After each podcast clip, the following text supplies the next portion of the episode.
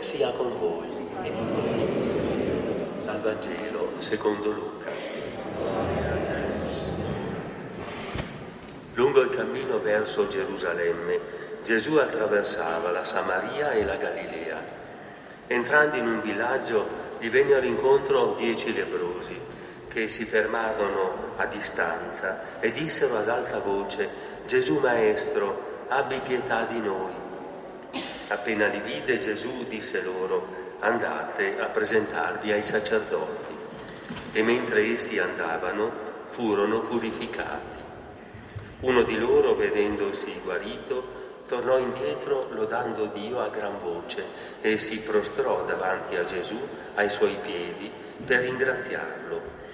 Era un samaritano.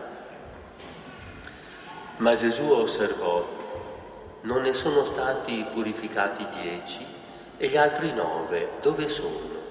Non si è trovato nessuno che tornasse indietro a rendere gloria a Dio all'infuori di questo straniero e gli disse alzati e va, la tua fede ti ha salvato. Parola del Signore.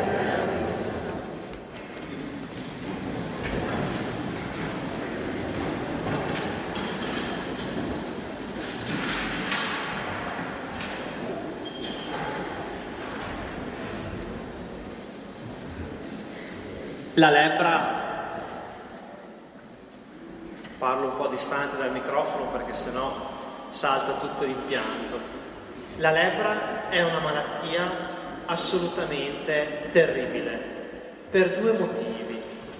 Perché uccide pian piano le persone, perché ci sono dei pezzi del corpo dove non arriva più il sangue e si staccano letteralmente dal corpo. E quindi le persone muoiono pian piano perdendo parti del corpo, ma è una malattia terribile anche perché rende le persone isolate. Quando al tempo di Gesù una persona si ammalava di lebbra, questa malattia era talmente pericolosa e non c'erano cure che questa persona veniva messa da una parte, doveva isolarsi. Addirittura c'erano diciamo, c'era un po' l'idea che se Dio permetteva una malattia così, voleva dire che quella persona aveva fatto qualcosa per meritarsela. E quindi le persone malate di lepra dovevano uscire dalla città, dovevano stare lontane da tutti e avvisare che non bisognava avvicinarsi. L'unico modo per poter rientrare in città era guarire non c'erano altre possibilità e che uno fosse guarito doveva attestarlo il sacerdote del paese, per cui si andava dal sacerdote una volta guariti per dire io sono pronto a ritornare in mezzo agli altri. Ed è esattamente quello che succede nel Vangelo di oggi. Gesù sta camminando, passa vicino a dei villaggi, fuori ci sono questi dieci lebrosi che stanno a distanza e cominciano a gridare perché Gesù li liberi da questo male, perché Gesù li guarisca. E la risposta che Gesù dà a queste persone, adesso noi la capiamo. Gesù dice andate dal sacerdote e fatevi vedere da lui, come a dire, guardate, se voi cominciate a incamminarvi verso la vostra città, quando arriverete vedrete che sarete guariti. E la cosa che per me è veramente incredibile, perché non è semplice, è che queste persone lo fanno. Cioè queste persone hanno fede in Gesù, perché accettano di fare una cosa quando ancora non vedono nessun cambiamento. Sono dieci leprosi che stanno per morire, eppure Gesù dice loro, andate là, come a dire, quando arriverete il sacerdote vedrà che siete guariti, e loro accettano di fidarsi di lui. In fondo la fede è esattamente questa cosa qua. Io non vedo dei cambiamenti, non ho delle prove, ma accetto di fare come mi dici tu, anche se io di mio farei diversamente. Questa è la fede e queste persone hanno una grande fede, perché invece di rimanere fermi prendono per buona la parola di Gesù. Ecco, normalmente in tanti Vangeli si finirebbe qua, con le persone che arrivano dal sacerdote, sono guarite e finalmente possono rientrare alla vita sociale. Gesù eh, le ha guarite e loro possono ricominciare a vivere. Invece il Vangelo di oggi ci dice qualcosa in più. Ci dice che c'è una fede che guarisce, ma c'è anche una fede diversa, più importante, ed è la fede che salva. C'è uno di questi lebrosi, un samaritano, che appena si vede guarito torna indietro e si butta ai piedi di Gesù per ringraziarlo di quello che gli è successo. E Gesù alla fine gli dice, la tua fede ti ha salvato. Gli altri sono stati guariti, ma tu sei stato salvato. È molto diverso. C'è una fede che guarisce e una fede che salva. Ed è la fede di chi sa tornare indietro e ringraziare. E allora io proprio su queste cose vorrei dire una parola oggi insieme a voi. Che cosa significa tornare indietro? E io ho pensato, mi sono messo un po' nei panni di questo lebroso. Non so se vi è mai capitato di desiderare tantissimo una cosa senza pensare di riuscire a ottenerla. Soprattutto quando uno sta male, ci sono dei momenti nella nostra vita in cui noi viviamo delle umiliazioni o viviamo delle difficoltà molto forti e ci diciamo io non so se ci salterò fuori, se riuscirò ad arrivare alla fine. E uno comincia a sognarsi il momento in cui finalmente potrà riuscire ad essere libero, a non essere più schiacciato. E io immagino che questi avessero sognato proprio di trovarsi un giorno davanti al sacerdote e dire finalmente ci siamo, siamo liberi. Ecco, ed è normale, io, a me è capitato in alcuni momenti della vita di affrontare cose, ma penso a tutti noi adulti, per cui si sogna una meta che non arriva mai.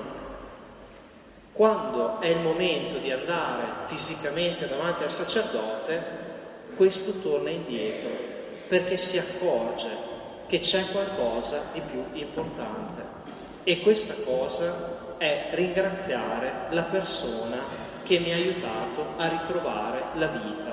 Poi si potrà andare anche dal sacerdote, ma la cosa più importante non è quella. Ecco, questa è la prima cosa che succede. E ringraziare, ringraziare è una cosa che fa aprire il cuore. Io penso a quando capita a me di ringraziare veramente, ma penso a tutti noi. Anzitutto quando io ringrazio sento che dentro di me si sciolgono delle cose. A volte ci sono magari dei momenti in cui viene su anche il dolore, la fatica e uno gli viene anche da piangere mentre ringrazia un'altra persona. Io quando ringrazio una persona mi faccio conoscere per quello che sono e viene fuori, viene fuori anche il dolore, viene fuori anche la gioia e davanti all'altra persona io sono una persona aperta e ringraziare significa dire all'altro tu sei importante per me, più importante delle cose. Ecco, il Vangelo di oggi ci dice che sapere tornare indietro e sapere ringraziare è quello che ci salva perché ci rende umani.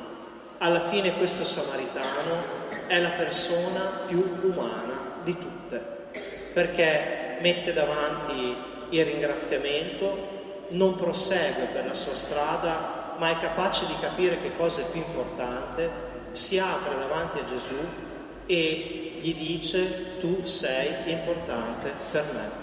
Vedete, questo è il momento in cui questo ex lebroso ritorna ad essere un uomo e un uomo libero.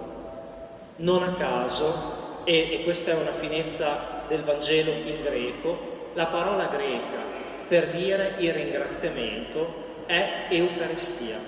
Questo uomo fa Eucaristia con Gesù e noi sappiamo che per noi la parola Eucaristia non è una parola così eh, come tutte le altre, perché indica la celebrazione della messa.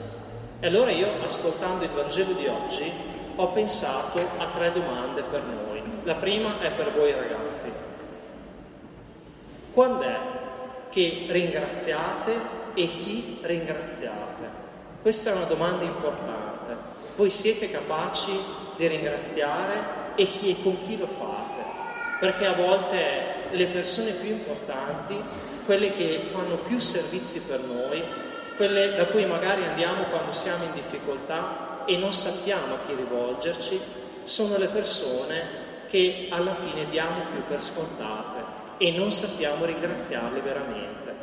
E quando magari dopo stiamo bene, ricominciamo con la nostra vita e andiamo avanti come se non ci fossero. E allora per voi la domanda è, ma io chi ringrazio e quando lo faccio? Poi c'è una seconda domanda per noi adulti. Noi adulti siamo ancora capaci di ringraziare?